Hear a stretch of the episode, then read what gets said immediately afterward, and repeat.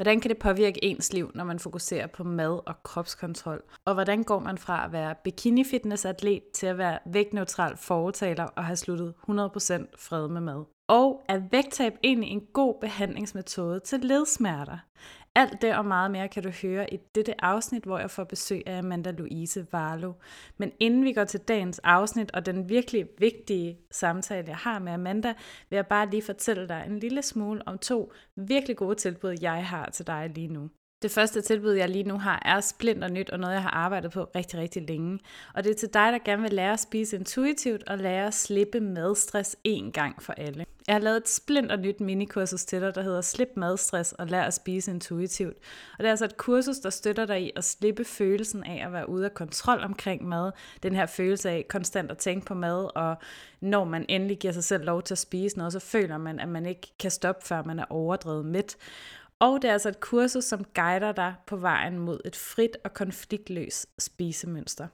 Og minikurset det er til dig, der har prøvet alle vægttabsmetoder under solen, og måske har du forsøgt dig med livsstilsændringer, vægttabsstrategier, vaneændringer med mere. Øh, og alligevel så føler du, at dit forhold til mad og dit forhold til din vægt er virkelig anstrengt. Og måske så går du og drømmer om at have et mere ukompliceret forhold til mad, hvor du ikke konstant svinger mellem kaospisning eller strikskontrol. Men du aner slet ikke, hvor du skal starte, eller også har du prøvet at starte flere gange, men kan ikke rigtig komme i gang. Det her kursus er præcis til dig, der har det sådan. Og bedst af det hele er, at jeg ønsker, at den her hjælp skal være tilgængelig for langt de fleste, og derfor kan du pt. få hele det her minikursus til kun 175 kroner. Du kan læse alt om kurset og tilmelde dig inde på www.karingonzales.dk slip madstress. Og madstress skrives med to s'er til sidst, så altså slip madstress. Mit andet tilbud er til dig, der har børn i dit liv, og for alt i verden ønsker, at de ikke skal vokse op og kæmpe med forholdet til deres egne kroppe. Jeg har lavet en to timers online workshop, som hedder Kropsglade Børn, jeg afholdt den sidste år, og den var rigtig, rigtig populær, og folk var meget, meget glade for at være med til den. Du kan læse nogle af udtalelserne fra folk, der har været med på workshoppen før, inde på min hjemmeside. Jeg har altså besluttet at holde den her workshop en gang til, og det løber af stablen den 6. april fra kl. 19.30 til 21.30. Og i den workshop, der lærer jeg dig alt om, hvordan du bedst støtter børn i forholdet til deres egne kroppe. Og det er altså en workshop, der er baseret på den nyeste forskning inden for børns kropsbillede, og jeg giver dig håndgribelige aktiviteter, redskaber og tip, der kan klæde dig bedre på til at håndtere alle de udfordringer, der kan komme omkring børns kropsbillede. Og det bedste af det hele er, at hvis du tilmelder dig inden den 22. marts, så får du hele 20% rabat på workshoppen. Og det kan du få ved at bruge koden EARLYBIRD22, når du øh, betaler i kassen. Det her er altså en af mine hjertesager, fordi jeg håber og ønsker og drømmer om, at den næste generation ikke behøver at kæmpe med og mod deres egne kroppe lige så meget, som min generation kæmper. Og det kan altså starte med, at vi som voksne ved noget mere om, hvordan vi støtter op om børns kropsbillede. Så er du nysgerrig på det her, og vil du gerne med på workshoppen, så kan du læse mere og tilmelde dig på workshoppen på www.karingonzales.dk-kropsglade børn. Og børn, det staves med O, så altså kropsglade børn. Eller bare gå ind på min hjemmeside www.karingonzales.dk Husk, Gonzales er med to sætter, øhm, og der kan du læse alt om de her forskellige tilbud. Men øh, nok om det. Lad os komme i gang med dagens afsnit og den her virkelig, virkelig gode samtale, jeg havde med Amanda.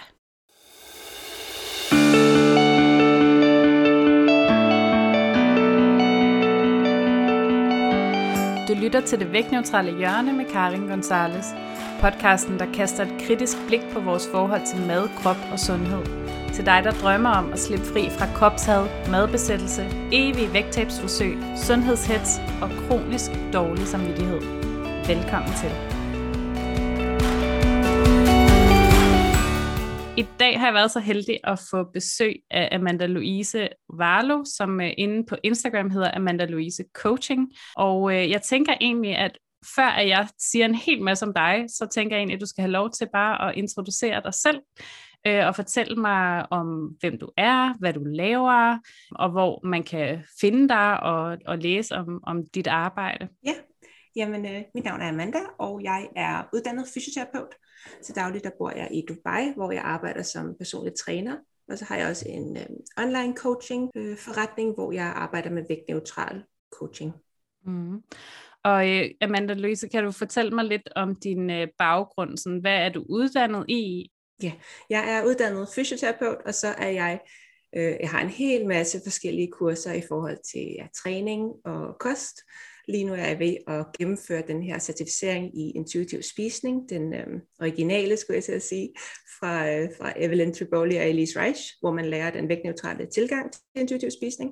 Hvad har jeg ellers lavet? Jeg er yogalærer, man kan sige, at din baggrund er øh, forankret i bevægelse, øh, kan man måske sige, og, og i ja, trænings- og nu også kost. Øh, vejledning og så videre.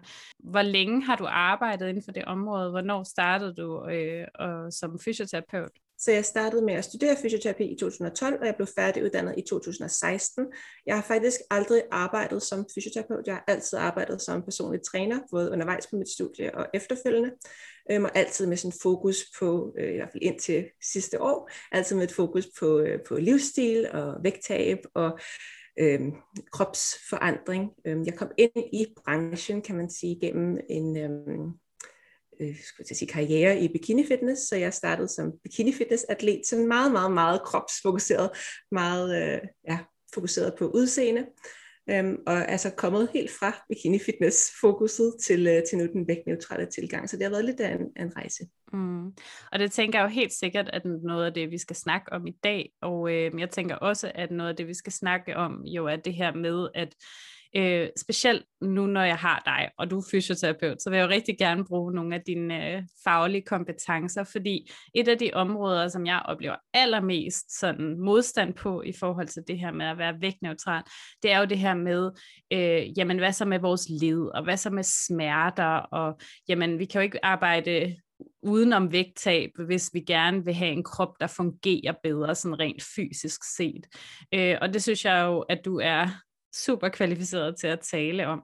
Men jeg tænker, at vi starter der, hvor du lige slap her, i forhold til, at nu snakker du om det her med, at du var bikini-atlet, og du var, øh, eller bikini-fitness, jeg har ikke styr på termerne, hvad det hedder, øh, men du er i hvert fald inde i den her fitnessbranche, og hvor at alting er meget kropsfokuseret, og du har selv arbejdet sådan fokuseret mod kropsændring og vægttab med dine klienter.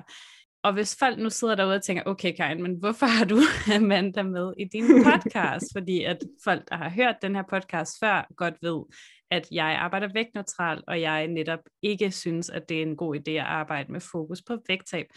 Du nævner selv kort her det her med, at du er gået væk fra arbejde på den måde, og at du den dag i dag både er i gang med den her uddannelse, som jeg også har med intuitiv spisningsvejleder, og at du har skiftet helt fokus. Og det kunne jeg rigtig godt tænke mig at høre, hvordan er du kommet her, hvor du er i dag? Hvordan er du kommet hertil fra den her meget kropsfokuserede øh, tilværelse, den her meget kropsfokuserede branche at arbejde i, og så til nu at være havnet der, hvor du er nu, hvor at du arbejder vægtneutralt og arbejder øh, på en helt anden måde. For at en lang, lang, lang historie helt kort, så har jeg som barn og indtil cirka 15 års alderen haft sådan meget øh, udtalt tyndhedsprivilegie. Jeg er 180 cm høj og var meget, meget slank som barn. Jeg spiste alt, altid. Øhm, jeg var sådan den der, den der irriterende veninde. Hvis mine andre veninder var lidt tykke og lidt kede af deres tykkhed, så var jeg hende, der bare var tynd og slank og spiste hvad som helst. Øh, jeg var aldrig på slankekur. Jeg tænkte ikke på mad i virkeligheden, undtagen hvis jeg var sulten, fordi jeg ikke havde spist i mange timer. Og da jeg blev de der 15-16 år, der begyndte min krop at ændre sig ret radikalt, og samtidig så tror jeg, at jeg havde en øh, depression, uden det blev sådan diagnostiseret. I hvert fald så trøste spiste jeg rigtig meget, og det var på sådan en plan, hvor det ikke var noget, jeg var bevidst om. Jeg gjorde egentlig, jeg spiste bare, fordi det føltes godt. Og jeg begyndte at tage på, og jeg tog rigtig mange kilo på. Og på et eller andet tidspunkt, så begyndte jeg at få sådan kommentarer fra både mine forældre og fra folk omkring mig, at jeg havde taget på, og jeg skulle også til at passe lidt på med vægten. Og det var sådan helt, hvis du kan forestille dig, øh, hvis man kan forestille sig, at man hele sit liv altid har været den, der ikke kunne tage på. Mm. Og så lige pludselig begynder folk sådan at komme med de her kommentarer, man aldrig har mødt før, man har kun hørt andre få dem, og altid tænker, at det er ikke noget med mig at gøre. Og lige pludselig så var, det, så, så var der noget galt med min krop, følte jeg, øh, fordi jeg havde taget på. Og de blev bekræftet alle steder. Øhm, og så gik jeg ind på sådan en slankekursjagt. Mm. Meget, meget, meget øh, ekstrem. Og den varede i på de der 15-16 år frem til jeg fyldte 21 med nogle meget, meget ekstreme slankekurer. Mm. Jeg vil slet ikke komme ind på dem her, fordi de er... Øh, det var en meget, meget usund øh, tilgang, og det var meget øh, inspireret af det her size zero ideal, der var. Altså det her, det her kropsideal om en meget, meget tynd krop, øh, der helst skulle passe ned i en størrelse 0. lige præcis, lige præcis. Og det var de der helt lavtallede jeans og mavebluser, øhm, der var, ja. Så, øhm, så det, det brugte jeg en del år på. Og bikini fitness for mig var faktisk sådan vejen ud af det. Og det kan jo godt lyde lidt mærkeligt, når man sidder den dag i dag og ser, hvordan øh, sådan sundhedsverdenen kredser meget om, om øh, alle de ting, man nu anbefaler, egentlig at bodybuilder og bikini fitness så videre gjorde dengang. Det bredte sig jo sådan til samfundet øh, fuldstændig eksplosivt. Øh, jeg var en af de første i Danmark, der deltog i bikini fitness, øh, og i den første konkurrence, der var vi 15 piger, og jeg tror året efter var de, kan ikke huske det, men 170 eller sådan noget. Det eksploderede fuldstændig voldsomt, men med meget sådan øh, bodybuilder tilgang til det. Og det jeg opdagede dengang, det var, at når jeg slap det her size zero ideal og gik over til bikini fitness, så måtte jeg faktisk gerne spise mad. Og for mig, der gjorde det en kæmpe forskel. Og pludselig så øh, følte jeg, at jeg ligesom havde lidt mere kontrol over min krop. Jeg følte, at jeg fik alle de der gode kommentarer igen.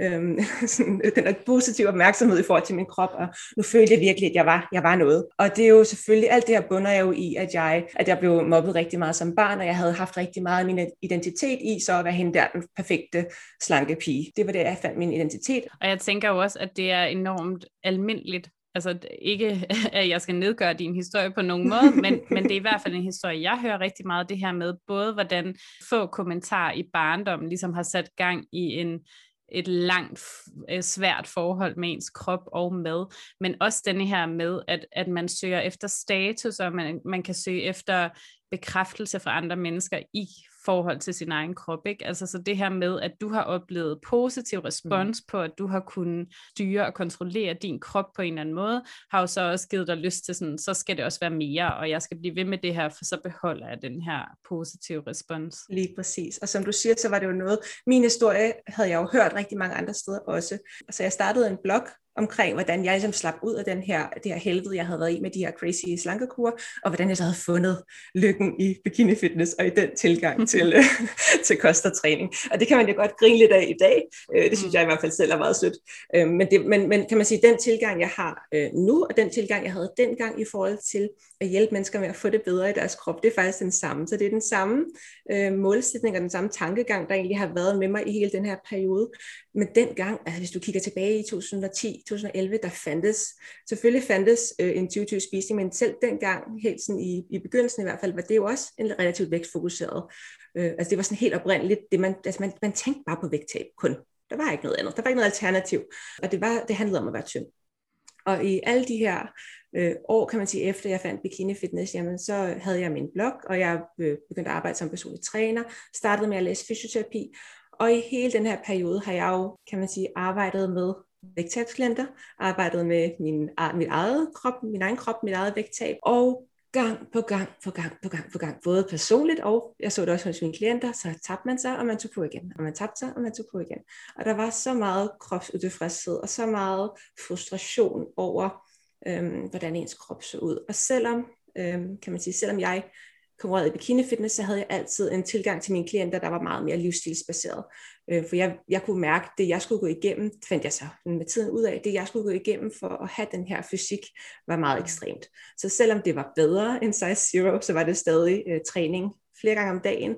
Det var, jeg har aldrig været sådan en, der ikke spiste alle fødevarer, men det var meget sådan, meget kontrolleret, meget øh, og nøje udregnet. Hvordan påvirkede det dig at, at leve på den måde? Gik det ud over dit liv på andre områder?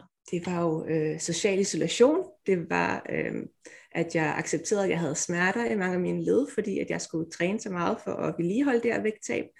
Det var skyld, skam og dårlig samvittighed. Det var overspisninger. Det var opkastninger efter overspisninger det var, at jeg øh, for eksempel undgik at se min familie i de perioder, hvor jeg var på diæt, fordi når jeg så først kom hjem til min familie og bare kunne slappe af, så kunne jeg slet ikke stoppe med at spise. Sådan nogle, altså, og det igen, det så jeg både hos mig selv og hos andre, og det var også en historie, jeg siden øh, simpelthen har hørt genfortalt så mange gange, at man er nødt til ja, at foretage sig nogle, nogle valg for at holde det her, den her krop man ønsker at, øh, at opnå, hvis det giver mening at sige det sådan. Ja, og nogle valg, der egentlig ofte går ud over folks livskvalitet, ikke? Altså, det er jo også, og nu sidder vi jo begge to med klienter, jeg kan forestille mig, at vi har mange, der er mange lighedspunkter mellem øh, vores klienter sikkert, øh, men netop det her med i forhold til, at man skruer ned for livskvaliteten og velværet, og sådan en ting, som du beskriver her, jamen så lod jeg bare være med at se min familie, ikke? Altså når man tænker på, at, at det ofte er det her sociale samspil og det sociale fællesskab og samvær, som giver os noget rigtig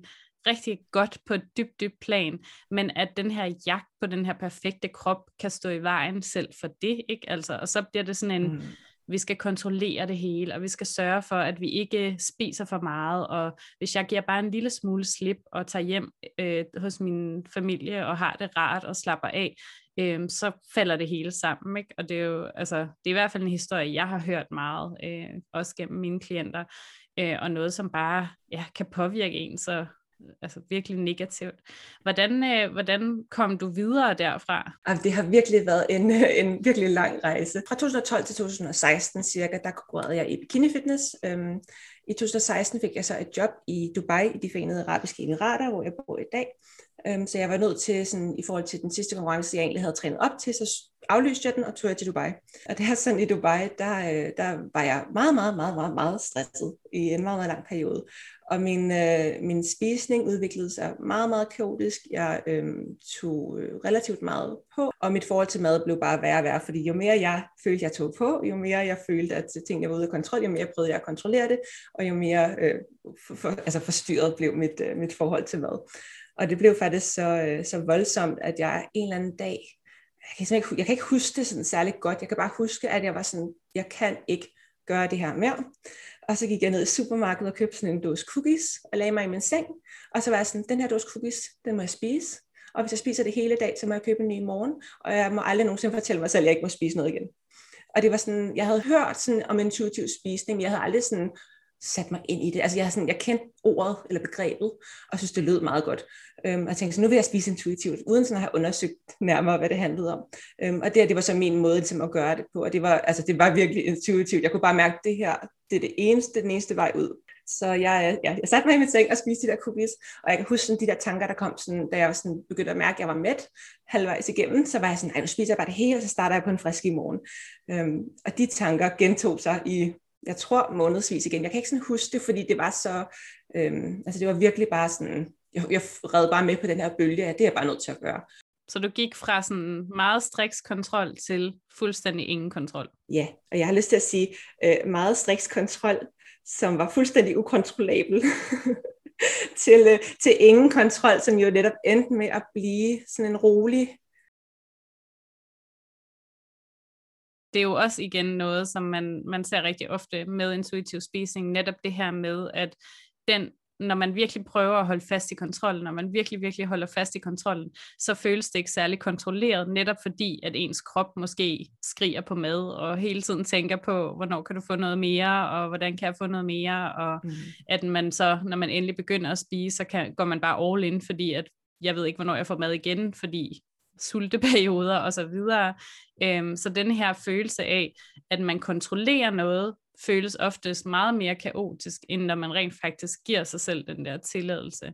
Øhm, og jeg har selv haft den samme oplevelse som dig, det her med, at det tog altså måneder, hvor at jeg også bare sådan hver dag spiste og overhørte mætheden og tænkte, puha, jeg, jeg er mæt, men jeg må godt, og nu skal jeg også bare. Mm. Indtil der lige pludselig, så var det som om det sådan kling, ja, ja, så faldt det, faldt det hele på plads, og så følte jeg bare sådan, okay, jamen altså ja, jeg må også i morgen, og jeg må også i overmorgen, og altså den dag i dag har jeg slet ikke den der sådan øh, følelse af, jeg skal bare have noget, jeg skal bare, øh, altså den der voldsom følelse af, at, at man craver et eller andet, den er, den er helt væk, ja. altså for mig i hvert fald. Jeg kan godt have lyst til noget, men det er slet ikke den der ustyrlige, øh, overvældende følelse.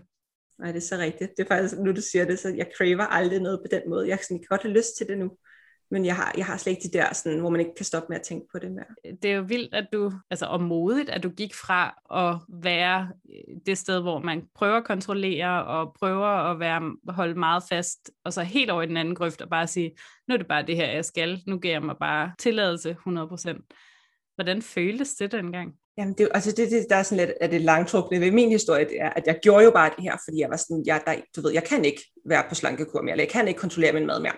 Så jeg, jeg gjorde det her, men selvfølgelig havde jeg jo stadig den her meget vægtfokuserede tankegang, så jeg gjorde det, fordi jeg tænkte, når jeg nu lader mig selv gøre det her, så kan jeg tabe mig af det. Mm. Det var sådan min, øh, min uh, resonering. Um, og på et tidspunkt, da jeg sådan havde opnået den her sådan relative madfrihed, for jeg kan godt se nu jo med det, jeg ved i dag, at det var ikke helt madfrihed, jeg opnåede, mm. uh, men jeg kom rigtig langt ind i den. Uh, men så begyndte jeg så at prøve at tabe mig igen. Og selvfølgelig kom alt overspisning tilbage, alting kom tilbage. Øhm, og den tur var jeg på virkelig mange gange. Så fra 2017 til 2020, der kørte jeg rundt i den. Så det var en, igen sådan, hvis man siger, at bikini fitness var bedre end min jagt, min jagt på det her size zero ideal, så var den her relative madfrihed, det føltes bedre end den her øh, bikini fitness tilgang. Men det var stadig ikke helt godt skal vi sige det sådan. Der var stadig nogle puslespilsbrikker, der ikke helt sad rigtigt. Ikke? Jeg, nu springer jeg lige ret langt frem i historien, bare sådan for ikke at hænge fast i den alt for længe. Men jeg, ja, jeg blev i den her tilgang i noget tid, og i 2020, starten af 2020, der besluttede jeg mig for, at nu vil jeg lære folk det, jeg havde lært på den her tilgang, det her selvkærlige vægttab, det var sådan, du ved, det var der, hvor jeg var kommet til. Og den, øh, den har du også hørt før, den her, sådan, jamen, den her sådan relativ madfrihed, det er så det, vi bruger som altså den her intuitiv spisning, og nu sætter jeg sådan situationstegn, nu er det godt nok podcast, så det kan du ikke se, men jeg har, jeg har øjne rundt omkring intuitiv spisning, når jeg siger det på den måde. Ikke? Og det tænker jeg, det skal jeg lære folk. Så det begyndte jeg på at, øhm, at tilbyde som sådan øh, coaching forløb. Og det gik øh, egentlig meget fint, undtagen når det så overhovedet ikke fungerede for folk.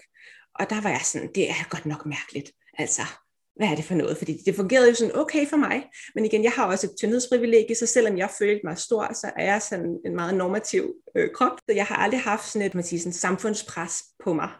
Udover de der små kommentarer, jeg fik der, da jeg var teenager og tog meget på meget hurtigt, men det var mere vægtøgningen, end det egentlig var den krop, jeg havde, der fik kommentarer, hvis det giver mening. Så jeg, sådan, jeg, jeg tænkte, at det her, det er, jo, det er jo løsningen. Men jeg kunne godt se især mine klienter i større kroppe. Det var primært dem, der havde rigtig svært ved at øh, finde ro med den her øh, tilgang. Det var også andre, også mennesker i mindre kroppe, alt det. Det var lidt forskelligt i virkeligheden. Men i hvert fald, det virkede fint for nogle, og det virkede slet ikke for andre. Så jeg besluttede mig for sådan at dykke ned i, hvordan hvordan opnår folk et vejet vægttab evidensbaseret?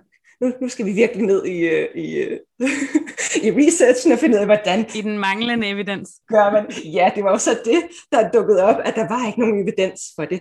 Udover op til de her, ja, øh, altså et til to år. Øhm, og det var lige præcis igennem hele min karriere. På det tidspunkt havde jeg jo så været i gang i syv år som personlig træner. Så jeg havde haft hundredvis af klienter igennem. Og det her er det et mønster, der gentog sig hver eneste gang. Jeg kan ikke huske, at jeg sådan ikke har set det her mønster, und, altså hvor folk taber sig og tager på igen, eller at den her kontrol leder til overspisning, eller den tredje er, at de klienter, jeg havde, der var så gode til at følge alle reglerne, men stressede sådan fuldstændig vanvittigt over dem. Det er sådan ligesom de tre ting, jeg blev ved med at se igen og igen og igen og igen. Og så begyndte du at dykke ned i, øh, i, i evidensen, og det er jo det, jeg synes altså hammer spændende inden for det her felt. Det er netop det her med, at vi, der er rigtig, rigtig mange sundhedsfaglige, og der er jo nu bare lige for at trække den helt ned på et plan, hvor alle kan være med, og for at også ligesom modbevise, at, at der ofte er nogen, der tænker, at den vægtneutrale tilgang både er, øh, hvad hedder det, unuanceret, og at vi øh, udskammer folk osv. Øh, alle sundhedsfaglige har jo et ønske om at hjælpe andre mennesker. Altså man kommer ikke ind i den her branche, hvis ikke man gerne vil hjælpe andre mennesker. Og vi lærer jo, altså alle på uddannelsen, i hvert fald de uddannelser, jeg har været på, jeg kan forestille mig også på fysioterapeutuddannelsen, det kan du sige bagefter, om det også er sådan.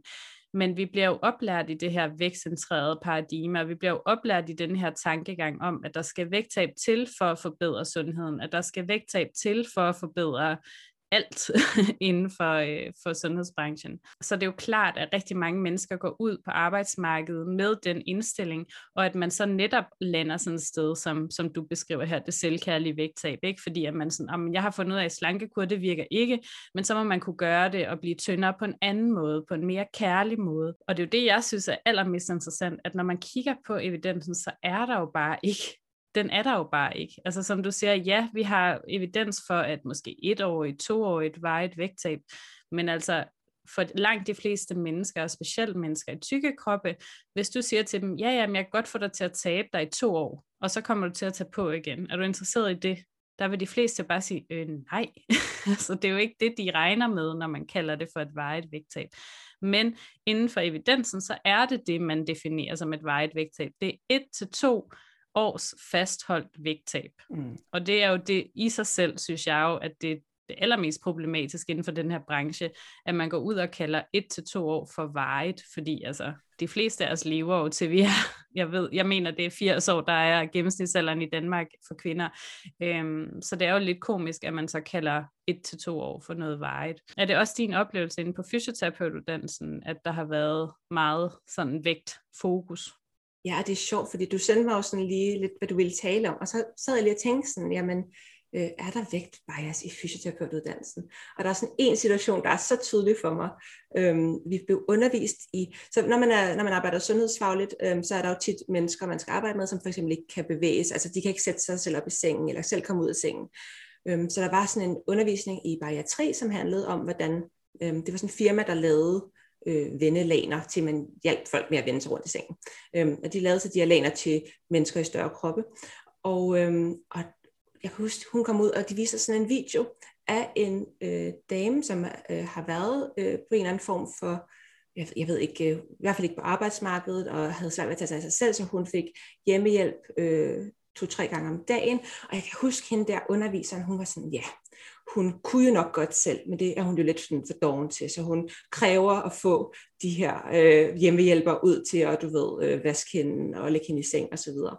Øhm, og der var sådan, du ved, sådan helt close-up film af, hvor at, sådan, jamen, at de skal jo også smøre hende ind i det her creme sådan under, du ved, under dillerne, sådan, så man ikke får svamp og så videre. Ikke? Altså hvis man, hvis man er en meget større krop, og især hvis man har svært ved at bevæge sig, så er det jo nogle af de ting, der, øhm, der, der er sådan, følge, følge situationer, eller hvad man siger.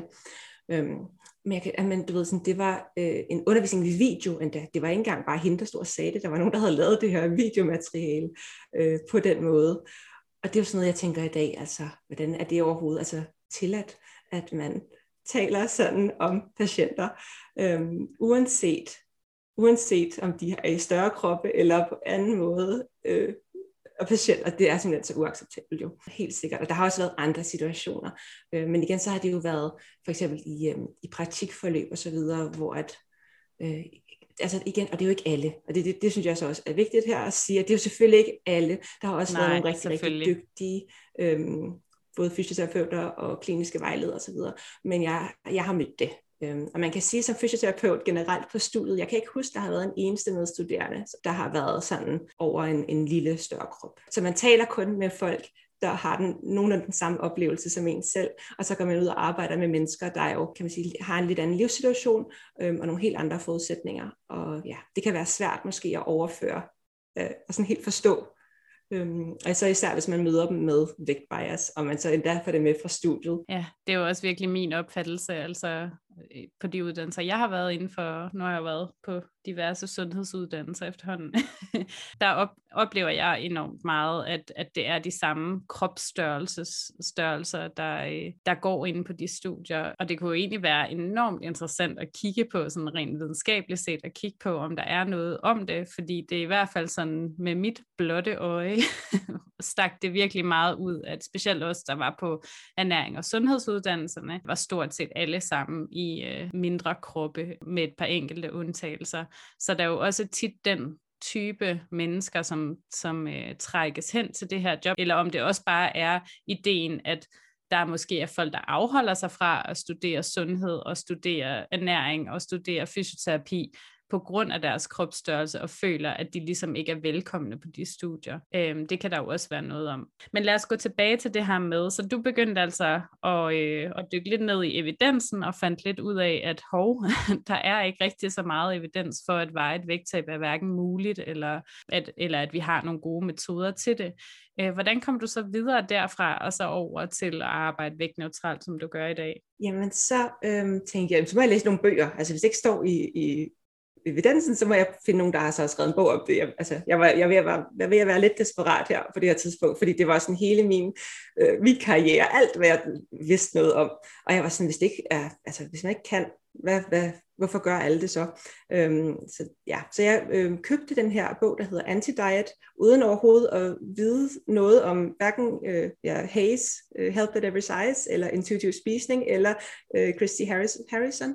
Købte den her bog, fordi den hed Anti-Diet, og jeg tænkte, jamen, det må jo så være det. Altså, jeg var lidt over i noget med det der med livsstilsændringer, ikke? og hvordan kan man sådan lade være at være på slankekur, og så stadig tabe sig. Jeg tænkte lidt, det var det, den handlede om, da jeg købte den. Øhm, og så læste den her bog, som jo er øh, efter min mening et, øh, en fuldstændig fantastisk bog. Og det er lidt sjovt, fordi jeg, øh, jeg købte den, i, da den udkom, tror jeg, i december 2019 eller et eller andet. Og så øh, havde jeg den bare derhjemme, jeg læste den ikke. Jeg prøvede lige at læse den, og så var jeg sådan, nej, det er det noget mærkeligt noget, så det kunne jeg ikke lige overskue. Øhm, og det var først, da vi så havde øh, lockdown. I Dubai, der havde vi sådan en lockdown i forhold til corona, hvor man ikke måtte gå uden for en dør. Altså jeg boede alene i min lille etværelseslejlighed, og man måtte ikke gå ud. Øhm, ja. Så jeg havde ikke rigtig noget. Det hårdt. ja, man måtte gå ud hver tredje dag, hvis man fik øh, søgt om tilladelse fra politiet, så måtte man gå ud i en time for at handle. det, var, det var en meget, nogle tre meget, meget, meget lange uger. Og øh, så jeg, jeg fik tid til at læse den her bog, og jeg blev faktisk ikke engang færdig med den i den periode, fordi igen, så kom jeg til et eller andet med, øh, der, der, der, det var et eller andet med sådan noget, jamen uanset hvilken størrelse krop man har, så kan man godt være sund. Sådan et eller andet i den slags øh, stil. Og jeg var sådan, det her, det er simpelthen, det kan jeg slet ikke overskue læse. Så da jeg lagde den fra mig igen, jeg blev virkelig irriteret på den, og jeg var sådan, Nå, whatever. Øhm, og så øh, kan jeg huske, jeg, jeg havde den også som lydbog, så jeg må have købt den sådan, både som lydbog og som bogbog. Og så var jeg sådan, øh, på et eller andet tidspunkt sådan, ej, men selvom jeg er så uenig med det, hun siger, selvom jeg synes, det er noget pjat, så siger hun også nogle gode ting. Så hvis nu jeg bare lytter den færdig, og så tager jeg det med mig, jeg kan bruge, og så smider jeg resten væk. Det var sådan min, øh, øh, helt ærlige, sådan, sådan jeg tænkte det der, så øh, lyttede videre til den, og jeg kunne jeg kørte bil og hørte den, og jeg var bare sådan, nej, nej, nej, hvad er det, hun siger? Hun er jo helt, hun er helt fra den, hende der. Øhm. og så, øh, så hørte jeg den færdig, og så var jeg sådan, wow, altså hvis det, hun siger, det er rigtigt, så er det jo fuldstændig grotesk. Og så købte jeg Intuitive Spisning, og jeg købte Health at Every Size, som sådan, så det er de tre bøger, kan man sige, der sådan virkelig satte skub på sat skub på lige præcis. Øhm, og det var meget sådan, altså jeg var sådan helt alene øh, i min egen lille boble der, øh, midt, midt i mit, mit job som personlig træner, ikke? Øhm, og jeg måtte bare læse de her bøger. Jeg, jeg, på det her tidspunkt, så var jeg sådan, ved, hvis det hun siger i anti det er sandt, så øh, er jeg nødt til at vide alt. Og så øh, lyttede jeg til, eller hørte, læste jeg, og lyttede jeg til de her to andre bøger, og så var jeg sådan, det, altså findes det her i Danmark, kan jeg huske, jeg tænkte. Og jeg bor jo i Dubai, så jeg er jo ikke rigtig sådan med på beatet på den måde, medmindre jeg selv opsøger det. Øhm, og så fandt jeg faktisk, øh, jeg væk neutral sundhed, tror jeg det var. Og så var jeg sådan, om det findes også i Danmark. Og så tænkte jeg sådan, så nu må jeg prøve sådan at sætte mig lidt mere ind i det. Så det var virkelig sådan, step by step by step. Og i lang tid, ej, det er faktisk løgn, i en lille periode, det gik ret stærkt. Herfra der gik det sådan ret stærkt med sådan, okay, næste, næste, næste sådan, øh, da jeg faktisk havde taget den sådan, første hurdle, og sådan, okay, man kan ikke tabe sig vejet. Altså, man, nogen meget, meget få kan, men sådan, generelt kan vi se, det kan man ikke. Og det er ikke kun et studie, det er sådan alle studierne, der, der er ikke noget evidens, som man ikke kan. Der er altid havde slugt den, der er altid havde sådan, været sådan, okay, nu accepterer jeg det faktum, at det er sådan. Så alle de andre sådan, ting, som jeg skulle lære, de kom sådan ret hurtigt bagefter. Øhm, så det var også noget med, for eksempel ikke, altså nu, nu bruger jeg for eksempel ikke øhm, den tal generelt, når jeg beskriver kalorieindtag eller motion og så videre til mine klienter mere. Øhm, jeg roser ikke vægttab, jeg, øh, eller selvom, altså igen, mine klienter, de kan jo godt heldigvis kan man sige, i forhold til det her skifte, jeg har lavet fra min side, så er jeg jo fysioterapeut, så rigtig mange af mine klienter har mig, fordi jeg er fysioterapeut og personlig træner, så de har en eller anden form for skade. Så, så jeg har ikke sådan, i min forretning her i Dubai, har jeg ikke sådan rigtig været påvirket, men selvfølgelig tit så opnår de for eksempel et vægttab på egen hånd, og så vil de gerne have, at jeg roser dem, og så er jeg sådan, ja. Mm, mm. Øhm, så altså, du ved, sådan nogle øh, sådan sprogbrug og sådan nogle små ting, øhm, sådan noget med at lave kostplaner, hvis folk beder om det, alt sådan noget, det er sådan ret hu- altså, jeg gjorde det lige sådan i en periode, øhm, og sådan ret hurtigt, så begyndte jeg sådan at catch up på det. Og jeg laver sikkert stadig alle mulige øh, fejl i mit sprogbrug og så videre, men det synes jeg også, der skal være. Altså, jeg, sådan, jeg retter ind, når jeg sådan bliver hvad hedder det, præsenteret for, det er det måske ikke så hensigtsmæssigt, så er jeg sådan, nå nej, okay, så prøver jeg at tænke over det. Øhm, og det er sådan egentlig, ja, sådan jeg til sidst, og jeg tror faktisk, det var på podcastet her, for det ikke skal være løgn, at der er en skærbæk, I sad og snakkede om et eller andet med sådan, øh, det er bare ikke etisk forsvarligt at hjælpe folk med vægttab. Og så var jeg sådan, det kan jeg da egentlig godt se. Nå, men så så, så, altså, så lader jeg være. Så, fordi før havde det sådan, at selvom det ikke er rigtig er muligt, så kan man jo godt alligevel, du ved, sådan, hvis I nu beder om det, fordi man skal jo være klientcentreret, og så var jeg sådan, men, altså, og da I sagde det her på podcast, så var jeg sådan, gud nej, altså, det er jo ligesom, at jeg, at jeg øh, skulle til at sige, altså, øh, hvis jeg skulle behandle en eller anden, øh, hvis jeg var læge og skulle behandle en eller anden sygdom med en medicin, jeg godt vidste ikke virkede, så sagde jeg, at den ville virke. Altså det er jo ikke etisk forsvarligt. Øhm, det er også noget det, vi lærer i fysioterapi, at når vi laver sådan noget klinisk resonering, som det hedder, når man skal diagnostisere og behandle sine klienter, så, øh, så skal man have etikken med indover. Og det var også noget, hvor jeg var sådan, nå, ja, yeah, okay. Altså igen, endnu en kamel, der lige skulle sluges, men så var det sådan ligesom, nå, okay, hvad gør vi så? Ja, og jeg synes jo, at du har været enormt modig. Altså, øhm, jeg havde jo overhovedet ikke øh, hørt om dig til at starte med. Øh, og lige pludselig så dukkede du sådan op med, øh, med sådan nogle post om, at øh, nu har jeg besluttet mig for, at jeg skal være vægtneutral. Fordi at jeg har indset, at jeg synes, at de ting, jeg har gjort for i tiden, det, øh, kan risikere at skade nogle mennesker, og det er ikke min intention, og derfor vil jeg sadle om. Og det synes jeg jo for det første bare er mega modigt, at man har haft en forretning og opbygget en forretning med et præmis, øh, og så lige pludselig tør at sadle om og sige, ved hvad, jeg er blevet klogere, jeg har lært noget andet, jeg har fundet en måde, der, der giver mere mening for mig at arbejde på, og så ture tage skridtet. Øhm, og det her du nævner med, at jeg laver også fejl, det gør jeg også, og jeg har arbejdet med det i snart, hvad, 5-6 år, øh, 5 år. Og det her med, at det er så normalt at lave fejl, og selvfølgelig laver vi fejl, og selvfølgelig kommer vi til at sige nogle ting, der ikke er særlig hensigtsmæssige. Øhm, og så som du siger, jamen så får vi det at vide forhåbentlig, og så kan man jo tage stilling til selv, at det her noget, som jeg vil lytte til, eller er det noget, jeg ikke vil lytte til, alt efter også, hvem det er, der fortæller en det. Hvis der står en menneskegruppe, som vi alle sammen ved, bliver stigmatiseret i samfundet og siger, når du siger sådan og sådan, så gør det ondt på os, jamen så skal man også lytte. Ikke? Og, og, og det her med at ture og, og rette ind og ture og høre på, jamen hvad er det for nogle ting, som jeg har gjort, øh, eller kan komme til at gøre, som kan træde på nogle mennesker, og hvordan kan jeg ændre på det? Og hvordan synes jeg, det er etisk forsvarligt at arbejde med andre mennesker? Og ja, i forhold til vægttab, altså Øh, jeg tror, det var mig, der sagde i den podcast, det der med, at jeg er egentlig lidt ligeglad med, om det virker, eller om det ikke virker, og det ene og det andet. For mig er det vigtigste det her med, jamen er det etisk forsvarligt? Er det her den bedste mulige behandling over for andre mennesker, hvis de kommer til mig med et problem, og har et problem i deres krop? Og nu tænker jeg, at du er fysioterapeut, lad os sige, at der kommer en til dig, og har et problem med sit knæ, og at patienten lever i en uh, stor krop. Er det så etisk forsvarligt for dig at sige, jamen måske du skal gøre din krop mindre, så holder din knæsmerte op.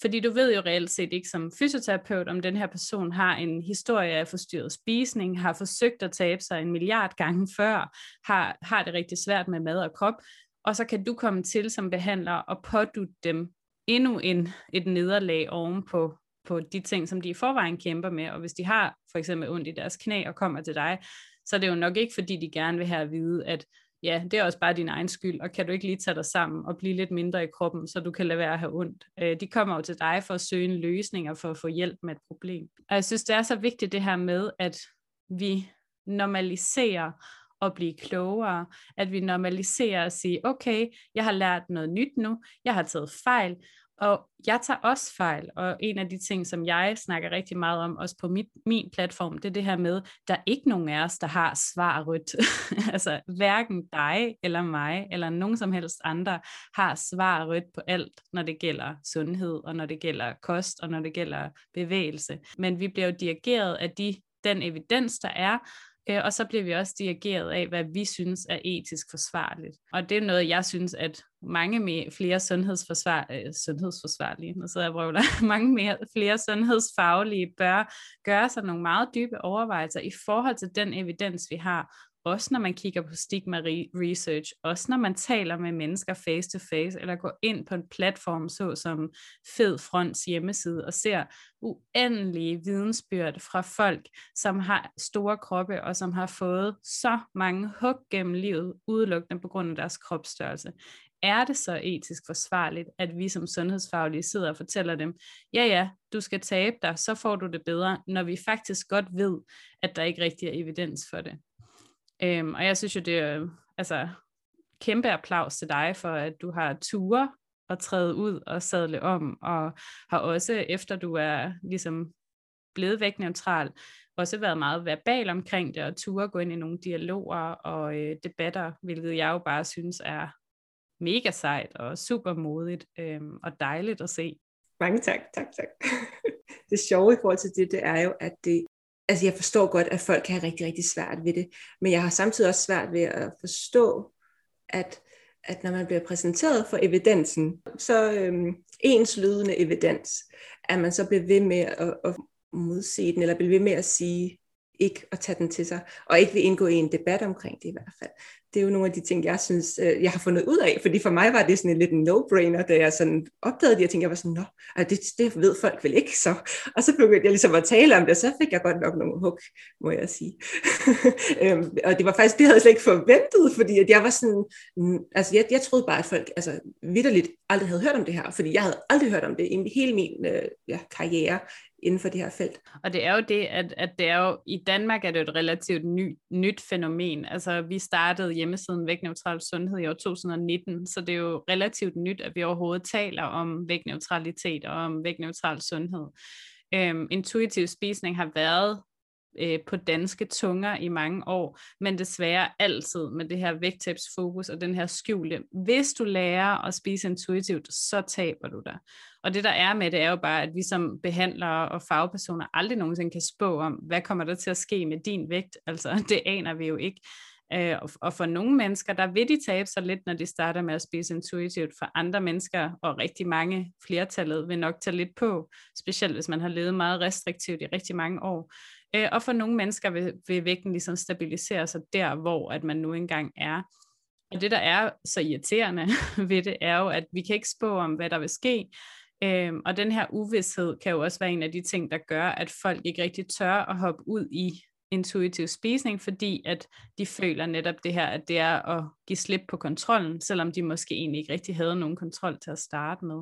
Og, og, og det er jo også det, altså hele det her fokusproblemet er jo også, at det er fokus på, hvad sker der med min vægt, når jeg gør det her. Det går ind og blokerer for, at du rent faktisk kan lytte til din krop og sådan helt slut fred med mad. Det var jo det, jeg brugte tre år på ligesom at indse selv i hvert fald og teste af, at det, det bliver bare ved med så at, at gøre, at du ikke helt, helt kan man sige, opnår den her ro i forhold til din spisning. Ja, lige præcis. Hvordan nåede du hen der, hvor du fik ro med din spisning?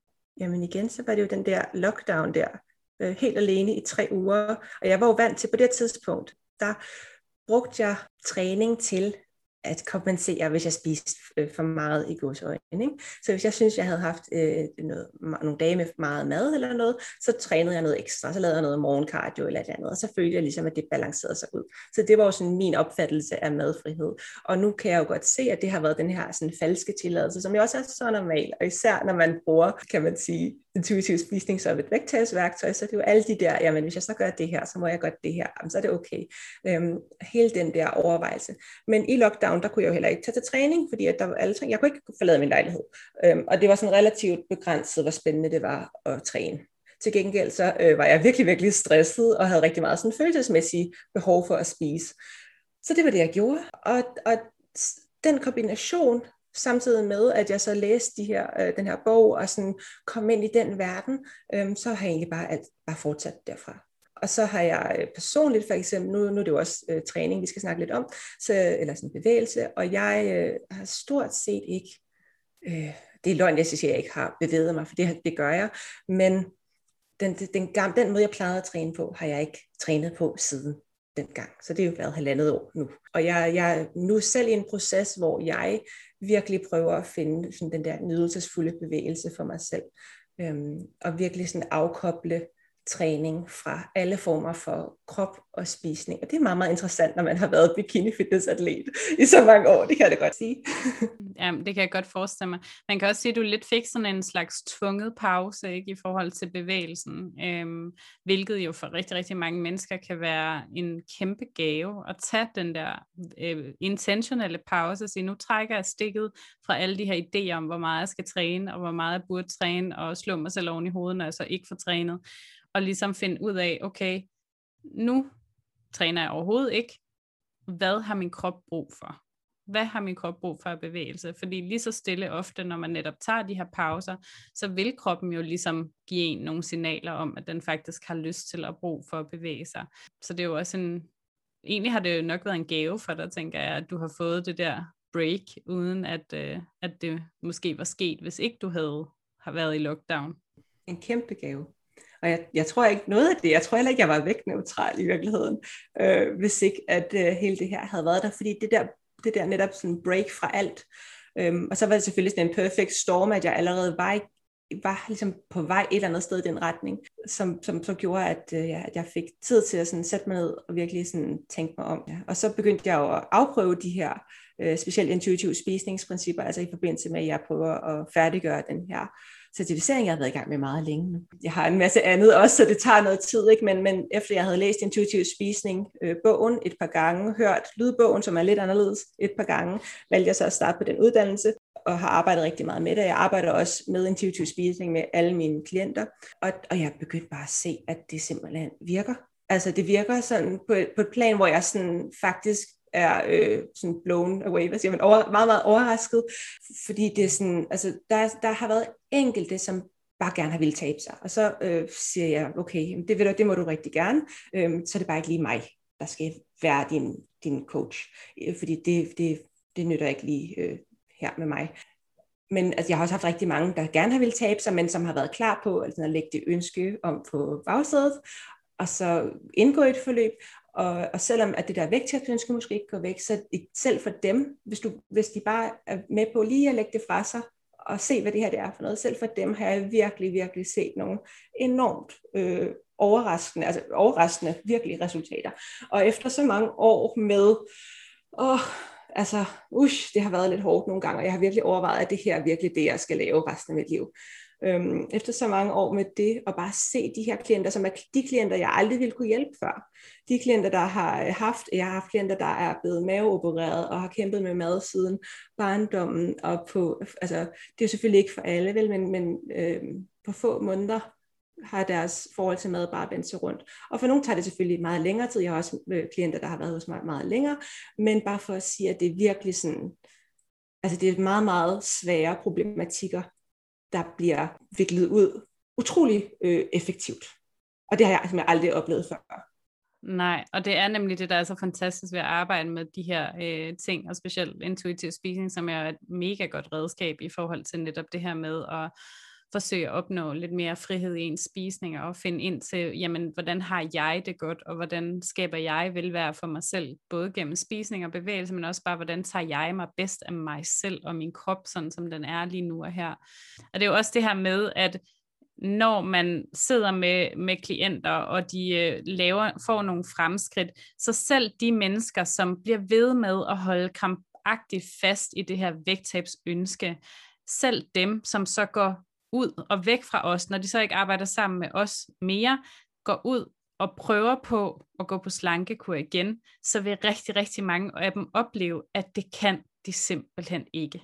At lige så snart de begynder at tænke i slankekurs tanker og i skære ned og skære vægt og restriktiv, så kommer alle de her symptomer, som de så småt var begyndt at slippe af med, altså alle de her for eksempel det her med at ofte at spise til, at man er overmæt, og tænke rigtig meget på mad, og tænke rigtig meget på krop, og konstant have det kørende inde i hovedet.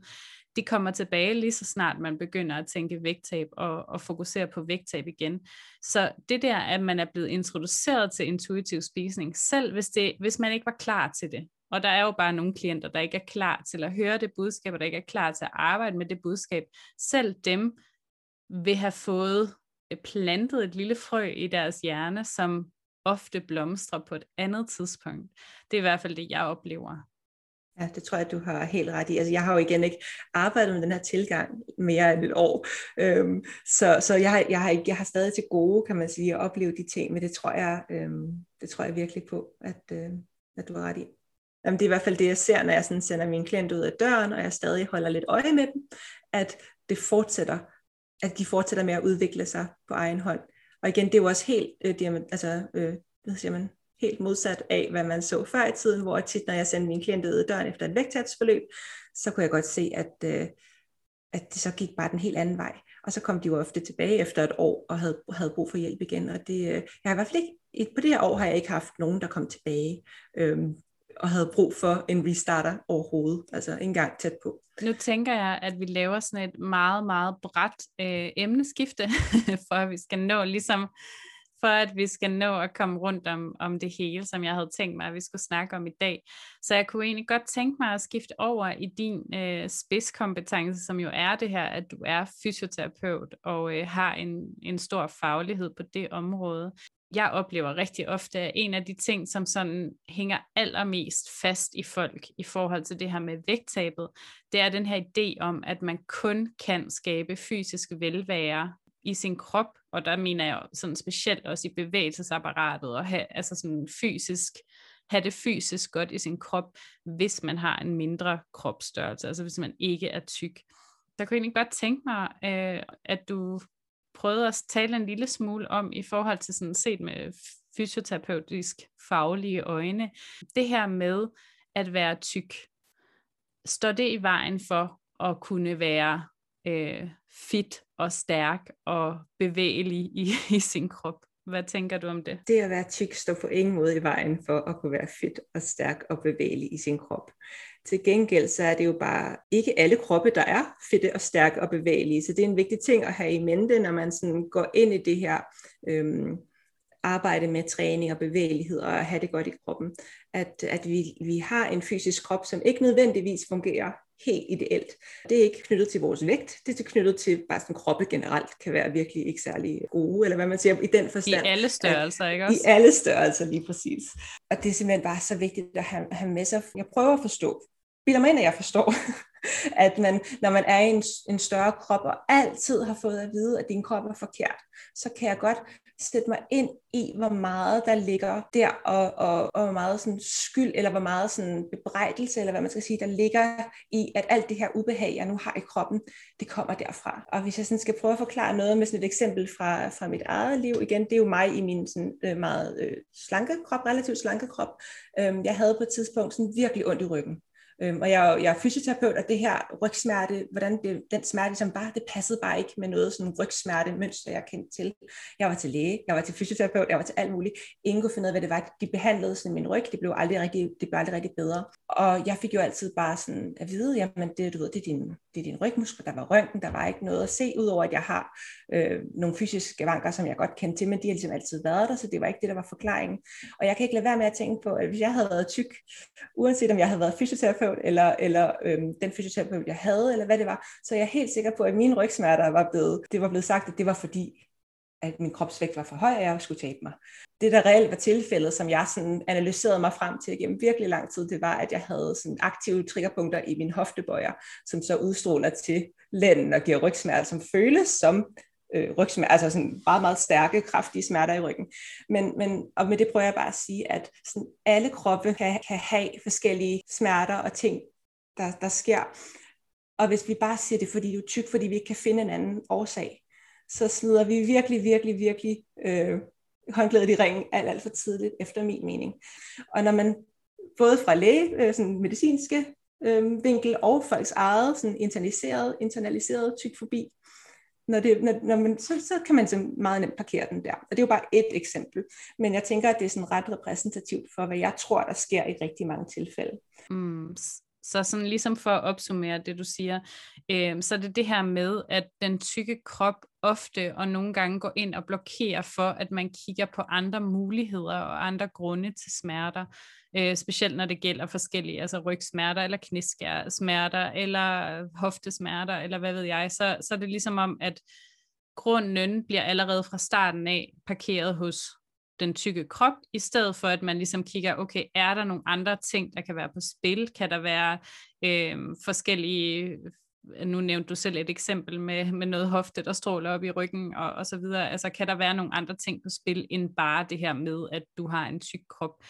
Øhm, jeg tænker jo også sådan noget i forhold til, og nu, nu må du endelig rette mig, fordi jeg er jo ikke fysioterapeut, men jeg tænker sådan noget til, i forhold til, at for eksempel hvis et tykt individ har oplevet ikke at have nogen smerter, og så lige pludselig får smerter i deres krop, og de har måske været tykke i rigtig mange år, og får smerter, Hvorfor er det så, at man stadig tit pådutter smerterne tykkheden, når de jo faktisk har været i den samme krop måske, og ikke har haft nogen smerter, og så opstår der smerter, men så, og så er det pludselig tykhedens skyld. Jamen altså, det er jo et godt spørgsmål, det kan jeg ikke svare dig på, fordi jeg synes jo ikke, med den viden, jeg har nu, at med den viden, jeg ved, at vi egentlig har til rådighed som sundhedsfaglige, så forstår jeg ikke, at det kan lade sig gøre. Men, men det må være igen det her øh, ja, vægtbias, både fra behandler og sikkert også fra, fra patienten selv, eller fra, fra personen selv, at man så accepterer, at den ligesom bliver parkeret der. Og jeg, øh, jeg hører i hvert fald mange skræmmehistorier fra folk, der går til lægen. Øhm, nu har jeg en anden klient, øhm, som havde, har noget sådan noget øh, hævelse i, i benet, som, øh, som bare bliver påduttet vægttab for det her øh, hævelse. Altså, du ved, det, er jo ikke en, det er jo ikke en øh, diagnoseform at sige, jamen det skal bare tabe dig. Altså, det er sådan, og det går bare ikke, jeg hører det hele tiden. Øhm, igen, fordi så mange af mine klienter jo kommer til mig, fordi jeg også er fysioterapeut, så jeg får rigtig mange af dem, der også har bevægeapparats ja, udfordringer. Og det er bare vores sundheds... Og igen, og når der sidder en læge for eksempel og fortæller dig, at det her det er på grund af din vægt, så stiller du generelt ikke spørgsmål til det.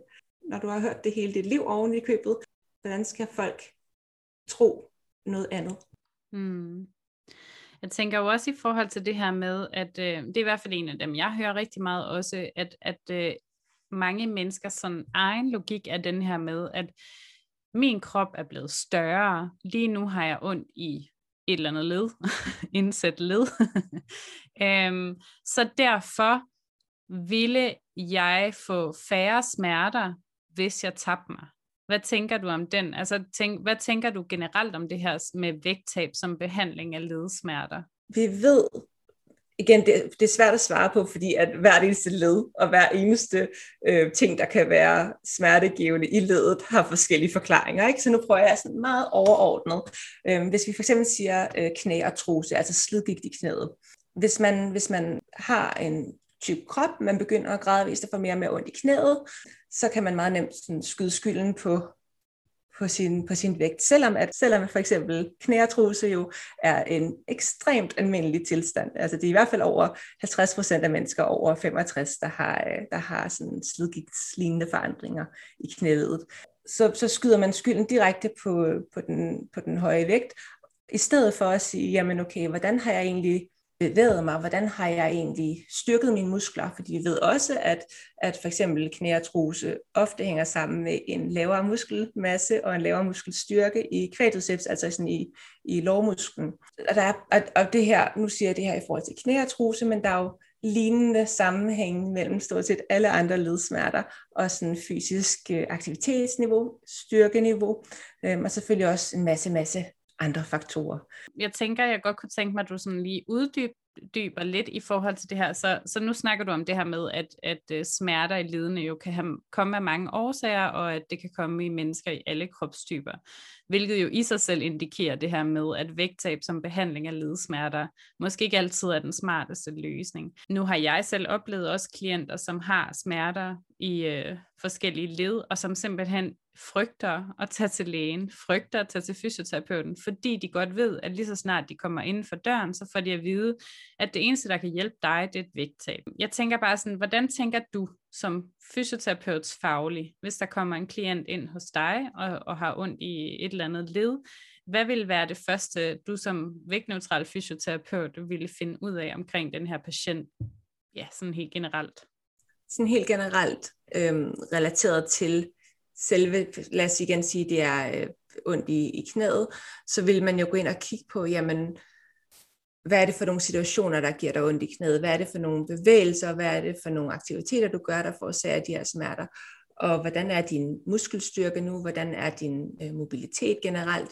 Selvfølgelig igen i, i fysioterapien, så kan det jo være, at de kommer med henvisning fra læge, og man har nogle, øh, nogle, nogle ting fra lægen også, altså noget øh, billeddiagnostik eller andet. Men ofte igen, hvis det for eksempel er artrose, så er det jo noget, man, øh, man diagnostiserer uden øh, nødvendigvis at have billeddiagnostik. Og så må man jo kigge på, altså igen, nu arbejder jeg jo ikke som fysioterapeut, vel, og det er nogle år siden, jeg blev færdiguddannet, men der er jo forskellige former for undersøgelser, man laver til sådan at diagnostisere, hvad er det præcis for en problematik, vi har, øhm, vi har med at gøre. Og ud fra den problematik, jamen så bør man jo som fysioterapeut efter, efter min overbevisning gå ind og lave den sådan, øhm, vælge den bedste behandlingsform. Og desværre er det jo sådan i dag, at vægttab til næsten alle ledsmerter er en del af de kliniske anbefalinger, i hvert fald mig bekendt. Og det synes jeg jo er rigtig problematisk igen, når vi ved, at vi ikke kan opnå et vejet vægttab, at det så er noget, der indgår i vores kliniske anbefalinger. Så det er sådan en problematisk størrelse i sig selv. Men i de kliniske anbefalinger er der jo generelt også en masse andre retningslinjer. Så igen for eksempel i forhold til knæartrose, jamen der har vi jo en masse anbefalinger i forhold til den type træning, du kan lave. Øhm, og det, jeg mener, det er både sådan ren styrketræning, det er også konditionstræning, og det er også sådan øhm, proprioceptiv træning, altså sådan i forhold til at kontrollere dit øh, knæ og hvilke positioner din krop er i, og sådan nogle helt sådan konkrete ting. Sådan noget med balance. Balance, og øh, ja, blandt andet balance er en af tingene lige præcis, og der er også nogle andre, igen, altså nu kan jeg simpelthen ikke huske det sådan lige på stående fod, men der er i hvert fald sådan nogle helt konkrete træningsretningslinjer i forhold til, hvordan man kan forbedre det her. Og vi ved, at den her type træning, den reducerer smerter for eksempel. Vi ved, at den øger funktionsniveauet. Vi ved, at den øh, faktisk virker bedre end smertestillende. I forhold til øh, igen, knæartrose, det er sådan dejligt en at bruge, fordi den er sådan ret velundersøgt. Ikke? Øhm, så man kan sige, at også i forhold til, når mennesker så gerne vil have lavet et nyt knæ for eksempel, så er det jo også en af anbefalingerne, at man skal tabe sig først, hvis man har en højere vægt. Og der ved vi så også fra forskning, faktisk nogle relativt nye studier, der er blevet udgivet, at det ikke har bedre effekt, at mennesker taber sig først, og at det faktisk måske endda har negative effekter, fordi de så skal vente længere på at kunne få et nyt knæ, fordi de skal igennem det her vægttab først. Og øh, for sådan at knytte endnu en til det, så alle vægttabsanbefalinger handler jo generelt om, at man skal øh, bevæge sig og spise mindre. Og hvis man gør det, så, så, så, så har, altså hvis man har ondt i knæet, så er det ret svært at bevæge sig ret meget. Øhm, og hvis man så samtidig prøver at tabe sig, så har man en god chance for at tabe muskelmasse, og det allervigtigste indikator for, at man får bedring af sin knæartrose, i hvert fald højere funktionsniveau, for man kan ikke forbedre selve tilstanden, men at man har det bedre med tilstanden, det er, at man har en høj muskelstyrke og en høj muskelmasse. Øhm, så, altså sådan, så de her anbefalinger, de hænger mig, efter min overbevisning, hænger de meget, meget dårligt sammen. Det er ikke særlig, øh, det er jo nok velgennemtænkt og velment, men med det vi ved, synes jeg ikke, at de her øh, altså vægttab er en særlig god anbefaling i for eksempel et, et tilfælde med knæartrose. Altså der er nogle ting. Øhm, og så udover det, hvad så med compliance, altså hvad så, når man fortæller en person, der har ondt i knæet, til at gå hjem og motionere mere og spise mindre, hvad, hvad kommer de så tilbage? Altså hvordan bliver resten af deres liv så? Jamen, må de så stoppe med at være på arbejdsmarkedet, fordi at det bliver for stor en opgave, så bliver de parkeret på en eller anden venteliste til at få et nyt knæ. Øh, jamen, det er det er en øh, skrue uden ende, og det er jo noget af det, man i sundhedsvæsenet kæmper med. Øh, så jeg, jeg forstår ikke, at vægttab for eksempel er så stor en, en anbefaling, når man nu ved, hvor svært, hvor utrolig svært det er for mennesker at, at følge det, og når man har andre behandlingsmuligheder især øh, altså som fysioterapeut træning, øh, og der er jo så mange forskellige træningsformer, man kan, man kan finde. Og igen, hvis vi nu lod de mennesker i større kroppe komme til træning for at få det bedre, og ikke som sådan en, komme til træning, fordi så kan de tabe sig, sådan, så de får det bedre. Altså hvis man ændrede det narrativ, så tror jeg, at træningen ville blive så meget mere glædesfyldt, og, øhm, og, og en ting, der bidrog med noget positivt i folks liv. Ja, og hvis man samtidig kunne fjerne hele den her idé om, at, at det eneste grund til at træne, den eneste grund til at træning, det var det her med, at man skal tabe sig, og hvis man kunne gøre et træningsmiljøer mere inkluderende, sådan så at flere mennesker føler sig velkomne der, og øh, altså gøre plads til mennesker i større kroppe, og, og at samfundet ligesom stoppet med at udpege og stigmatisere, og der er også rigtig mange mennesker, der ikke har lyst til at træne i uh, træningscentre for eksempel, fordi at de bliver kigget skævt til, øh, hvilket jo er ja, så trist. Men øh, jeg synes, det er et super godt svar, du giver, og, og det er også noget, som jeg øh, nogle gange har talt med mine klienter om, det her med, at okay, så selv hvis vi siger, at vægttab, det kan hjælpe dine ledsmerter, altså i virkeligheden mange af de studier, vi har, som kigger på ledsmerter, eller rygsmerter eller så videre, øh, og kigger på vægttab, for det første de er meget kortsigtede, ofte handler det om et års tid eller to, ligesom de plejer, de her varige vægttab i gåseøjne. Øh, og for det andet, så er det ret sjældent, at man kigger så meget separat på, om det er de ting, man gør for at opnå et vægttab, der skaber bedringen i smerterne, eller om det er, altså det vil sige mere bevægelse, øh, måske få en mere varieret kost, eller om det rent faktisk er vægttabet i sig selv, øh, der gør, at, at man har, har færre smerter. Det, ja, nogle gange kan der, er der også spekulationer om, at det selve kalorieunderskuddet, det der kortvarige kalorieunderskud, der gør, at, at det sænker inflammationen en lille smule i kroppen, men det kommer op igen som regel, når man tager på igen.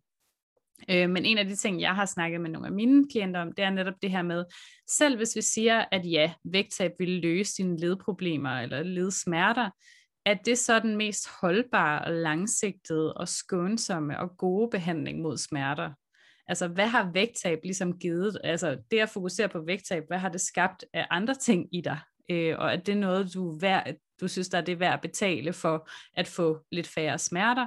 Eller kunne der måske være nogle andre måder at håndtere dine smerter på? Altså, vi, der findes jo, som du siger, et hav af behandlingsmuligheder, både i forhold til træning og øvelser og øh, så videre. Øh, men der er jo også god medicin i dag til meget af, øh, for eksempel hvis man kæmper med gigt og så videre, findes der jo også behandlingsmuligheder, medicinske behandlingsmuligheder. Øhm, og udover det også bare sådan noget som, at jamen, lad os nu sige, at man er sådan en, der elsker at løbe, og har øh, skadet sit knæ, så kunne det være, at der var en mere skånsom måde at bevæge sig på. Nu sidder jeg og snakker her fra mit eget hjerte, fordi jeg selv har en lang historie af knæproblemer, da, efter jeg var håndboldspiller som ung. Øhm, og jeg elsker at løbe, men jeg har også ligesom bare indset efterhånden, at jeg kan ikke løbe særlig meget på det knæ, jeg har. Det har knæet har det bare ikke godt med løb. Øh, og så må man jo udforske, er der så nogle andre ting, der kan skåne mit knæ, og samtidig give mig den bevægelse, som jeg har lyst til at have brug for. Kan jeg finde nogle andre ting, som jeg nyder lige så meget, som jeg nyder at løbe? Øhm, er det måske, at den slags bevægelse, jeg ligesom har overbevist mig selv om, at jeg skal lave, øh, at den simpelthen bare ikke lige passer til den krop, jeg har, eller de udfordringer, jeg har i mine led. Øhm, eller er der nogle måder, hvor at jeg kan opbygge mere styrke i rundt omkring ledet, som gør, at jeg kan komme til at lave de ting, jeg gerne vil. Så, så jeg tænker sådan nogle gange, så bliver vi bare så ensporet, og sådan ligesom vi får sådan tunnelsyn på det her vægttab. Og så er det kun det, vi har overbevist os selv om. Det er den eneste måde, jeg kan få det bedre på, det er, hvis jeg taber mig. Og så glemmer vi at udforske alle mulige andre muligheder også, eller først. Ja, men lige præcis, og det er så sjovt, du siger det, fordi jeg har faktisk en klient lige nu, som, øhm, som har tabt sig ret meget, ikke øh, med min hjælp, det var egentlig nærmest før han blev min klient, og så har han haft en hel masse ledsmerter, som så er blevet utrolig meget bedre øhm, efter at han både har tabt sig, og vi begyndte at træne sammen. Og så spurgte jeg ham sådan på et tidspunkt, jamen, hvad, hvad tror du? Hvorfor tror du, at det er blevet så meget bedre? Og så var han sådan, det er vægttabet. Øhm, og jeg træner altså med ham som fysioterapeut fire dage om ugen, øh, og det har jeg gjort i øh, ja, knap et år. Øhm, men der var, ingen, der var ikke engang sådan en overvejelse, om det er nok en kombination, altså det var bare sådan, det er vægttabet. Og det sjove er, at han, havde, han har ikke tabt sig, han har måske tabt sig øh, nogle få kilo, siden jeg begyndte at, at arbejde med ham, men da jeg startede med at arbejde med ham, havde han rigtig mange smerter. Øhm, så, så, så jeg synes jo, det er en sjov, øhm, op, altså sådan sjov, at, ja, også det tragiske i virkeligheden, at, at vi bare sådan automatisk antager, at vægttabet er, er årsagen, og det er i hvert fald også, når man sådan læser øh, den forskning, der er, som, som jo generelt er meget biased øh, i forhold til fordel for vægttab, at, at man kan sådan nærmest læse mellem linjerne, hvordan at det ligesom, vi prøver at bevise, at det her, det er altså vægttab er ligesom det, der gør det. Øh, det, det. Det går meget igen. Mm. Og retfærdiggør det. Og retfærdiggør det lige præcis.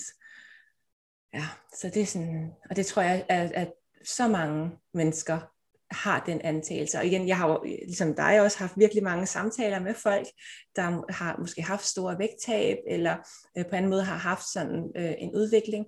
Og det, det, øh, den er sikker som armen i kirken, at, at vægttabet altid er årsagen til, at de øh, har fået det bedre. Men når man så spørger ind til, jamen du ved, i den her periode, hvis, du, hvis de så for eksempel har fået smerter igen, efter at have taget på, og man så taler med dem, jamen i den periode, hvad der så er sket, jamen, så kan det jo være, at de øh, enten har været altså, gravide, eller har haft dødsfald i familien, eller du ved, sådan nogle virkelig voldsomme ting, som har gjort, at de ikke har bevæget sig, og så har taget på igen, men også har fået smerter igen. Så det er sådan, altså, Og har haft det psykisk og har haft svært. det psykisk altså, svært, heller ikke, Ja, vi skal jo heller ikke glemme det her med, at vores psyke og vores fysiske, altså vores psykiske og fysiske helbred, det hænger jo virkelig meget sammen, meget mere end vi går og tror. Øhm, så altså bare det her med, at der sker nogle ting i vores liv, det kan også bare være sådan noget som stress, det giver jo også øget chance for, at man kan få smerter, og altså det, det er jo, det hele hænger jo sammen. Så det her med, at, at vi altid sådan ligesom sætter lighedstegn mellem, at det er vægten, øhm, i stedet for at kigge på, jamen, er der nogle andre ting, der foregår i mit liv, og er der nogle andre ting, jeg kan have fokus på, som gør, at jeg måske kan få det lidt bedre, sådan som jeg har det lige nu og her. Øhm, fordi det bliver også rigtig hurtigt et sådan meget uopnåeligt mål, ikke? hvis den eneste måde, at jeg kan få det bedre i min egen krop på, det er, hvis jeg ikke har den krop, jeg har øh, så bliver det også bare den her umulige stræben konstant efter et eller andet mål, i stedet for at sige, hvordan kan jeg gøre det så behageligt som muligt, og have den krop, jeg har lige nu og her, i stedet for konstant at have fokus på en eller anden krop, man måske engang har i fremtiden. Hvordan kan jeg behandle mine smerter, sådan som de er i den krop, jeg har lige nu og her? Hvad findes der for nogle muligheder? Hvad findes der for nogle måder, jeg kan tage mig af mig selv på, som måske kan gøre det lidt rarere at være i den krop, jeg har lige nu og her? Lige præcis. Og det er sådan, igen, endnu et eksempel, ikke? Nu, nu kommer de bare op til mig, når du siger de her ting. Og jeg har for eksempel haft en klient, som, øh, som i mange år har haft en spiseforstyrrelse, og hun var så egentlig kommet sådan ud af den del af spiseforstyrrelsen, så hun ikke sådan måske øh, havde den voldsomste del af den mere, men der var stadig rigtig mange øh, ting, altså sådan, øh, underspisning og overspisning og en masse stress omkring mad og så videre. Og samtidig så havde hun en øh, sådan hoftedysplasi, Øh, jeg kan ikke huske, om den var dobbelt side eller kun den ene side, men i hvert fald sådan, at hendes hofte simpelthen ikke sad, øh, sådan hendes lårbensknogle ikke sad sådan helt rigtigt op i hendes hofteskål, og det giver en masse smerter. Øhm, og hun er i rigtig god behandling, hun kan egentlig godt træne, hun er egentlig sådan ret øh, velfungerende, men hun havde rigtig, rigtig mange smerter. Og igennem et, øh, et forløb med, med, altså, som intuitiv spisning, forsvandt de her smerter, stort set selvfølgelig siger jeg ikke, at det er, øh, der er aldrig nogensinde er smerter igen, men fra at have smerter stort set dagligt, til at der kan gå øh, altså uger imellem, at hun har smerter. Øhm, og det er altså uden vægttab, det er uden øh, særlig altså en anden indsats, end at der bare er ro, om, altså ro, relativt meget ro i hvert fald i, i tankerne, ro i sådan, hendes krops øh, indtag af energi, ro på alle de her, sådan netop som du siger, de her psykiske parametre, som er så vigtige for, hvordan vi faktisk, altså vores krop egentlig har det. Øhm, og, altså, det, det er jo sådan noget, hvor at jeg øhm, som fysioterapeut var sådan, det er alligevel interessant. Altså, øhm, især når, når hun i så mange år, altså det er det jo noget, man, man bliver født med, ikke? Altså, og har været opereret for det osv., uden bedring.